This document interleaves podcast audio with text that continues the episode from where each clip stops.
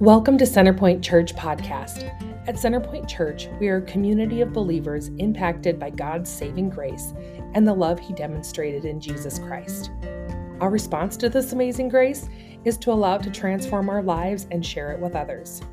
As a body of believers, we find our purpose in knowing Christ, growing together, and reaching beyond ourselves to help others do the same. The best Christmas light of all is here. He's the light of the world that came for us all. Darkness. Nothing is as God intended things to be. Um, nothing is as it was supposed to be. When in the beginning God created the heavens and the earth, and there was light and there was flourishing and all that, nothing um, is as it is supposed to be. So darkness has pervaded the world. It has pervaded the world ever since that time. And here's the thing. Um, one of our great challenges as we think about our living and we think about uh, this Christmas moment and this season of our life is that when we live in the darkness, we become accustomed to the darkness. Somehow we get comfortable in the midst of the darkness. Um, our minds trick us. They, they help us, uh, it helps us to get to this place where, uh, in our comfortability in the darkness, we figure out how to function there. No matter what it is that you're dealing with or how it is that you're dealing with it in the darkness, we become desensitized to the reality that there is actually a light and that darkness is just an absence of light. And if we wonder if there's actually darkness in the world, Think about this. Are you aware that there are a billion people who lack access to clean water? Every seven seconds, a child dies of hunger. A billion people around the world, I said a billion people around the world live on less than a dollar a day. 100 million children are denied basic education. 40% of people in our world lack basic sanitation, and this one.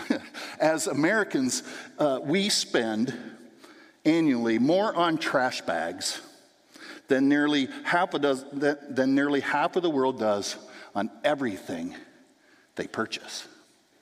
There's darkness in the world, it's pervasive. And, and, friends, this is the reality of the living by the way of the empire. It was, it was true uh, back then, it's true today. And, and I want you to hear the good news. Um, we were not born, we were not created to live in the dark. Uh, we were not created for darkness, friends. We were created for light. And it's this dark place, it's these dark places in our minds, in our hearts, and in the world that Jesus came to shine light into, to shine light into the darkest of places. Jesus Christ, friends is the light of the world. And uh, the light is more powerful than every sun, it's more powerful than every star. And it's that light that is so radiant that we are here to worship. I'm convinced that you were drawn here to see and to experience this light. God draws you here and has drawn you here. I mean, people traveled hundreds, if not thousands of miles to see the light back then, and you have been drawn here today. I'm convinced. Merry Christmas. Um, you've been drawn to the light. It's He Himself, Jesus, who said, I am the light of the world.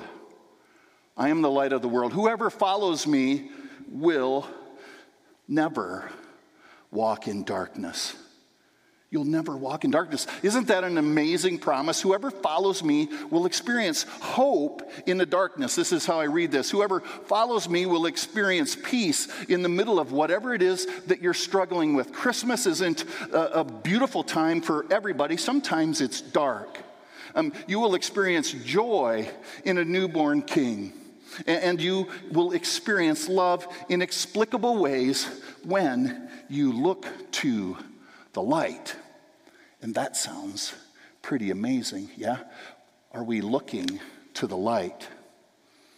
I mean, Jesus said these words as an adult, so it feels like I'm running out ahead of myself a little bit. And I didn't say to you, uh, Merry Christmas, and my name is Chris Godfredson, and it's my pleasure to serve Centerpoint Church as the campus pastor here in Sioux Center. Uh, Jesus says these things, and it's Jesus who we are drawn to worship. We're here friends. We're here to celebrate and anticipate Jesus' arrival, his, his birth, and his coming into the world. And it's this Jesus who came and shined light in the darkness. If you've been with us throughout this Advent season, you have um, seen and understood that we've been looking at a series called Christmas Lights. And, and, every morning, every Sunday morning, we have engaged and looked at the story from a, a, different perspective. And the invitation has been that we would keep our eyes on the light so that we would be able to perceive the world in which we function, the world in which we inhabit. We want you to be able to see clearly who Jesus is and the things that Jesus is calling you to. Because the world is a dark place we desperately need light. And because the world is a dark place, we desperately need spiritual light. And spiritual light emanates from those, it emanates from you who are in Christ. Uh, there's this indwelling that, that pours out of you because the Holy Spirit is alive and well in you. Let your light shine, friends, and, and, trust the fact that because Jesus is the light of the world and the Spirit is in you, you will never walk in darkness. This morning, we're going to pick up the story, and I want to give you a little context. Uh, this is about a little over a month from when Jesus was born. On the eighth day, like every other Jewish baby boy, he was taken and he was circumcised. And then 33 days later, he was taken uh, to the temple for the purification rites and to be presented to um, God as their firstborn son. So we're looking in, in the Gospel of Luke today, Luke chapter 2 and we'll begin reading at verse 25. So if you have a Bible or a preferred electronic device in which you read Scripture, I want to invite you to open to Luke chapter 2. And as you do that, as we get there, would you pray with me? Let's pray. Father, would your word be our rule, your spirit, our teacher, and the glory of Jesus, our single concern. Amen. So, friends, I invite you to hear these words from the book that we love. They'll be on the screen for you as well. Luke 2, beginning at verse 25. Now, there was a man in Jerusalem called Simeon who was righteous and devout. He was waiting for the consolation of Israel, and the Holy Spirit was on him. It had been revealed to him by the Holy Spirit that he would not die before he had seen the Lord's Messiah. Moved by the Spirit, he went into the temple courts. When the parents brought in the child Jesus to do for him what the custom of the law required, Simeon took him in his arms and praised God, saying, Sovereign Lord, as you have promised, you may now dismiss your servant in peace, for my eyes have seen your salvation, which you have prepared in the sight of all nations, a light for revelation to the Gentiles and the glory of your people Israel. The child's father and mother marveled at what was said about him. Then Simeon blessed them and said to Mary, his mother, This child is destined to cause the falling and rising of many in Israel, and to be a sign that will be spoken against, so that the thoughts of many hearts will be revealed and a sword will pierce your own soul too. There was also a prophet, Anna, the daughter of Penuel of the tribe of Asher. She was very old. She had lived with her husband seven years after marriage and then was a widow after, until she was 84.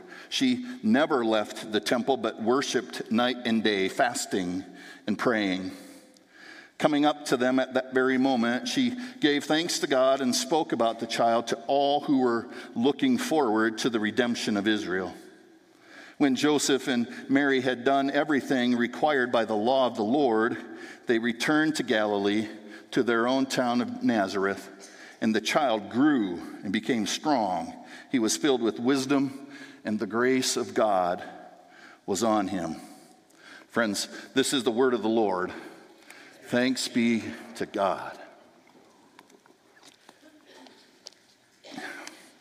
Throughout Scripture, God has used uh, people in some rather miraculous ways. Uh, God has used people of all ages. He's used some rather old people. I mean, we looked a little bit at, at Abraham and Sarah just a couple of weeks ago. We studied uh, Zechariah and um, Elizabeth, and, and, then we saw how the, the Lord used the angel Gabriel to reveal to them that uh, I'll do whatever I want to do, and I'll use whoever I want to use to make me known in the world. Is a powerful story the way Zechariah and Elizabeth encountered this person. This person, Gabriel, the angel Gabriel, who then helped them see that God will do these powerful things. And then in our text this morning, we see Simeon and Anna. Simeon and Anna were promised by God that they would not die until they saw the salvation of the Lord, till they had actually seen Jesus. I'm struck by the way that Simeon and Anna focused their entire lives. They were intently looking for the Lord. They had received this promise and they had devoted themselves to looking and finding and seeing Jesus. Now, Simeon and Anna, like us, grew up in a dark and ugly place. The world was dark at this time. I mean, uh, the Roman Empire, a few years, probably 60 to 63 years before um, Jesus was born, had conquered the territory, and they had um, they were ruling it with power and authority. But Simeon and Anna, in the midst of the darkness, were intently looking for Jesus. And I want you to, to, to hear what Elizabeth Dreyer, in, in her book, Earth Crammed with Heaven, has to say about this. I mean, Simeon and Anna lived in this way. I wonder if we might too. In, in a profound way, our intentionality is a key ingredient determining whether we notice God everywhere or only in church, or only in suffering, or nowhere. It all depends on how we choose to fashion our world. In a profound way, our intentionality is a key ingredient in determining whether we notice God everywhere, or only in church, or only in suffering, or nowhere. Now, Simeon and Anna saw the baby Jesus with his parents. And they didn't need a whole lot of anything else. They saw him and they saw the light. And in that moment, they were able to profess loudly and boldly, uh, He is him. He's the one. Now, Simeon and Anna lived in a time where Augustus was the Caesar. Um, this person, this particular Caesar, had his name changed when he was given the office to Augustus. And uh, the reason that the, they changed his name to Augustus was they figured, uh, the Roman leaders figured that if they would simply change his name, then he would be worthy of veneration and worthy of worship. This is what the name actually meant. So uh, the empire, they did everything they could to help people understand that uh, peace, justice, salvation, and hope are found in, in the person of the Caesar, in the person of Augustus. Uh, and so, as Augustus talked about these things, the people were supposed to bow down and worship him. And it's in this dark, dark place that Jesus comes into the world as I studied Augustus and I, and I looked at this text, there, there's this interesting nugget, and maybe you won't find it interesting. I kind of liked it. And, and what they talked about uh, was every time that the deeds of Augustus were mentioned, the word they used to describe it was euangelion. Everybody say euangelion with me. Euangelion. Do you know what that means? It means good news or, or gospel. Augustus. for the empire was good news. And, and that's not actually so. Uh, good news came and was born into the midst of the, the darkest of places. Jesus Christ came into the world, and it's here, smack dab in the middle of this really dark place, that Jesus comes into the world. He stood there in the darkness. Um, and it was here that Jesus, the light of the world, first shone. Now, Jesus isn't merely a light. He's not a light among lights. He's the light of the world. It just shines from him. He shines in the darkness. And Jesus actually offers freedom and justice and salvation to the world. It's not Augustus, it's not the empire, it's not the things that they worship, and it's not the things that we worship, but it's Jesus Christ. He is the one. He was and is the one. Now, Simeon has no known title. We don't know a whole lot about Simeon. We don't read about him anywhere else in all of Scripture. We just read about him here. And, and, all we can really know is what Luke tells us. And Luke tells us that he was devout and he was righteous. And, and, and what this says to us is, is that he was devoted to the Lord, he was intentional about his worship of the Lord. He was an inwardly sound human being. He spent his life looking for and worshiping the Lord. This Christmas, I wonder, what are you looking for? Are you looking for Jesus? Jesus is, is the light, and in the darkness, it's Jesus that we can see. St. Ignatius of, of Loyola um, was a person um, who loved and studied the Lord. The text tells us about the consolation of Israel, that Simeon was waiting for that. Right? The, the consolation of Israel was, was the hope that uh, Jesus would be the one, the Messiah was the one who would redeem and restore all Israel. And, and what, what happens for St. Ignatius, he says, that consolation is the interior movement of the heart that gives a deep sense of life giving connection with God, others, and my most authentic self in God. Simeon had devoted his entire life to living for the Lord and he was waiting for this consolation. But what this consolation actually is, is this inner interior movement of the heart that gives a deep sense of life giving connection. And, Simeon had this connection because the text tells us that the Holy Spirit was on him. The Holy Spirit was on him and he walked with God. Simeon enjoyed sweet communion with the Lord, and in his deep longing for the Messiah, he knew exactly what it was that he was looking for. The text doesn't tell us exactly how this happened, but when the Spirit moved Simeon to go to the temple, when he saw Mary and uh, Joseph there holding the baby, he made a beeline for them the Spirit uh, dro- drove Simeon to the temple and he went running after Jesus. Look at this, uh, the way that Eugene Peterson translates this passage, um, verse 30 to 32. With my own eyes, the text tells us, I've seen your salvation. It's now out in the open for everyone to see, a God revealing light to the non Jewish nations and of glory for your people Israel. I've seen your salvation with my own eyes. R.C. Sproul talks about the way in which this occurred, and, and, and he puts it into words that I think help us understand what, what happened here. It's as if Simeon would say to us, I have seen him. I have looked into the face of my Messiah. I don't have to wait to watch him.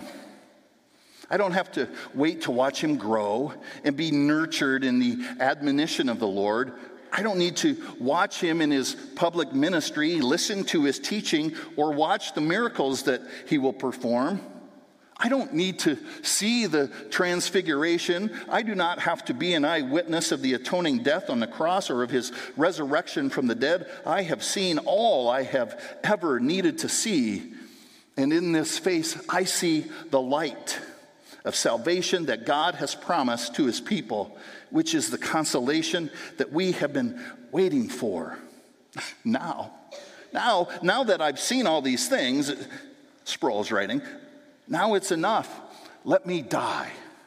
I'm tired. I've endured so much. I have seen the salvation that you have promised. Now just let me go home. He didn't have to see all of the miracles that were performed. He's not Thomas. He didn't have to see them. Uh, he didn't have to hear all of the preaching that he would do. He just saw him because he knew what he was looking for. Do you know, friends, what you're looking for? Are you so in closely connected to the Lord? Are you is so inwardly sound that, that you understand that it is Jesus that you're looking for? And right there, smack dab in the middle of this Jewish temple full of Jews, Simeon declared uh, that Jesus was the promised Messiah, born the light of the world for the, both the Jews and the Gentiles, which would have been rather controversial in a moment. But he had seen him, and so he couldn't not talk about it. Anna was equally inwardly sound, and, and she was intentional in seeing the light in the darkness too. Anna had been married for seven years, and then she was widowed for another 84 years. And if Anna was a day old, she was 105. And God used this really old lady uh, to do amazing things. I mean, she fasted and prayed day and night in the temple. In fact, she took up residence there. I mean, she never left. She was so devoted to, to the Lord, and she was looking to see him all the time. In everything she did, that was true. The text tells us that uh, the Spirit was on Simeon, that the Holy Spirit was with him, but he had no known title. Anna, on the other hand, uh, was a prophetess. It doesn't tell us that the Spirit was on her, but as one who speaks for the Lord, as one who um, does uh, the ministry of the Lord, there certainly is a deep connection. We can be certain of the fact that what she had to say carried weight. So, this, just like it happened for Simeon, Anna has an encounter. She sees Mary and Joseph with the baby too. Look at verse 38. Coming up to them at that very moment, she gave thanks to God and spoke about the child to all who were looking forward to the redemption of Jerusalem coming up to them at that very moment. She gave thanks. She just declared, He's the one. Jesus, this baby, He is Him. He's the one, the long awaited Messiah, the one that we've been waiting for. Light must have been just oozing and bursting forth from this baby. And Anna spoke about this to anybody who would listen. The temple is a loud place. It's a little bit like going into Walmart and shouting something and nobody hears you. But here in this moment, Anna was willing to just say and, and speak the truth about her encounter with the Lord. And so I wonder, as Anna has done this, what do you see? And who and how are you willing to talk about it? Where is it that you are willing to speak out what is true? Throughout the course of this series, you've been encouraged to, to be a light, to, to reflect the light that is in you, and point to the light. You've also been invited to allow the light to find you, and then to allow the light to emanate from you. And you've been invited in your ordinary, day after day tasks to step into the light. Step into the light. I wonder what you have seen as you've been looking at these Christmas lights with us throughout this Advent season. Have you noticed that no one is too old to be used by God to proclaim that Jesus is the light of the world? Simeon and Anna are right here before us as Exhibit A. We've talked about Zechariah and Elizabeth. Nobody is too old to make Christ known. Nobody. And nobody is too young at the same time. None, no one is too young to make Christ known. By your very way of being, by the way you show up in the world, by how you engage, nobody is too young. I mean, John was given the Spirit before he was even born. The Lord did amazing things with John. He was a light who pointed to the light, who is Jesus Christ, our Lord. No one is too rich or too learned. If you'll recall, the, the Magi traveled from the east and they followed a star. And, when they had followed the star, when they arrived at that place, they were transformed by the star. All of their head knowledge, all of their wealth, all of their having been well read didn't matter. they were transformed when they saw him. And nobody is too poor either. I don't care if you're the richest person in town or if you're the most modest means person. The reality is that the Lord used a bunch of shepherds who were of the lowest of the low in terms of socioeconomic standing in the culture, and the Lord used them. So here's the deal, y'all. In each and every case. The people who we have studied and we have looked at in this story um, were inwardly sound enough that they were aware that and, and knew that when they saw the light that it changed them. They were looking and it changed them. This christmas what are we looking for? What are you looking for? Now, if your home is like mine, um, it's been a little bit chaotic preparing for people to show up. If, and if your family is anything like ours, I mean, there is going to be chaos in your gatherings. Is, does anybody have chaos when they get together for Christmas? Thank you. I appreciate the hand. And in the midst of it all, here's, I mean, this is what I, I deeply desire that, uh, that, that, that we don't let the chaos get the best of us, but that we would be paying attention and that we would be looking for Jesus in the midst of our gatherings, that the chaos wouldn't have to rule the day. Because we do this often as a way of, um, in, our, in our darkness, we, we, we miss the light. Ruth Haley Barton says this Many of us are choosing to live lives that do not set us up to pay attention. To notice those places where God is at work and to ask ourselves what these things mean. We need moments in our life when we let the chaos settle a bit and invite God to show us evidence of His presence at work in big ways and subtle ways and allow Him to guide us in our understanding of what these things mean. In, in the midst of the chaos, uh, I wonder if you can stop and, and find a moment or take the moment and look for Jesus in the midst of the chaos. Look for him. Don't keep running around doing the thing, but instead, um, don't let the darkness win.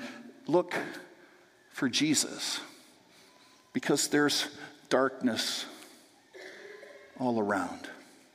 But Jesus, who is the light of the world, wants to be found by you. And, the promise that Jesus made to us all the way back at the beginning of the, when I started talking this morning uh, from John chapter 8 is this Whoever follows me will never walk in darkness. If, if you have professed your faith in the Lord Jesus Christ, you have the Holy Spirit in you. And, and that Spirit then um, exudes from you, and you're able to be a light in all of the places that you find yourself. As my buddy Pastor Sai would say, um, if, you're not de- if you aren't dead, then God's not done with you. God has things for you to do. How will you be a light this Christmas? Because this is your invitation. I mean, this isn't, this isn't hard. It's not particularly challenging, except it is. We exist to make Christ known. We say that all the time. And I wonder if you would help uh, us and if you might make Christ known in all of the places that you find yourself celebrating Christmas over the course of these next several days. Some of us might be delayed in doing that. So, even a month out, how might you make Christ known?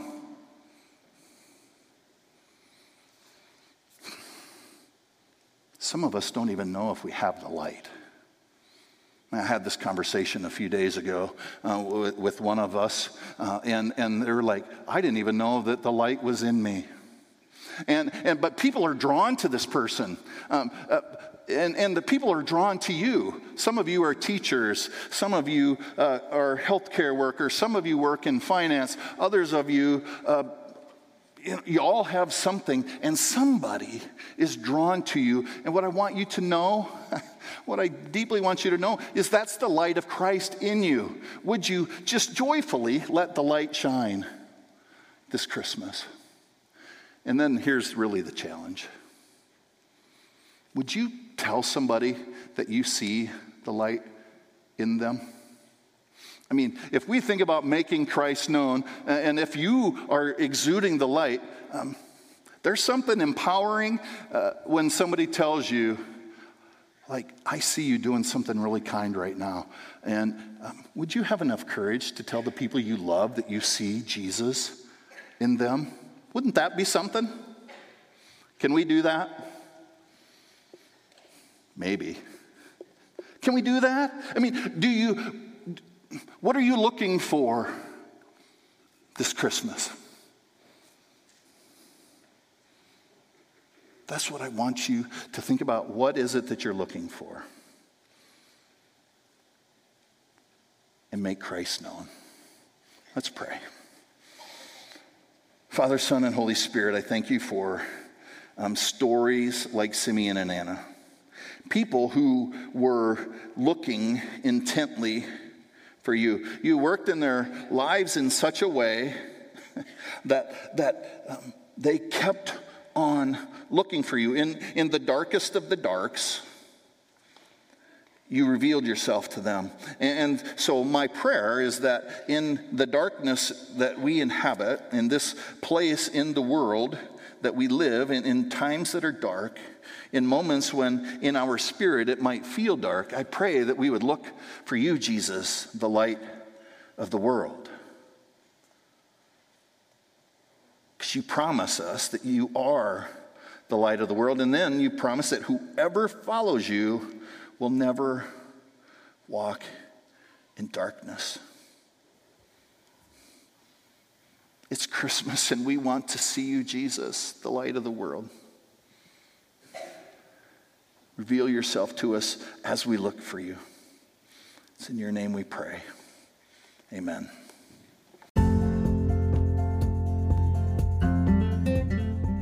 Thanks for listening to the Centerpoint Church podcast. Be sure to keep up with us on social media at facebook.com slash we are centerpoint or on Instagram at we are centerpoint. We hope to see you soon in person for worship on Sundays at 930.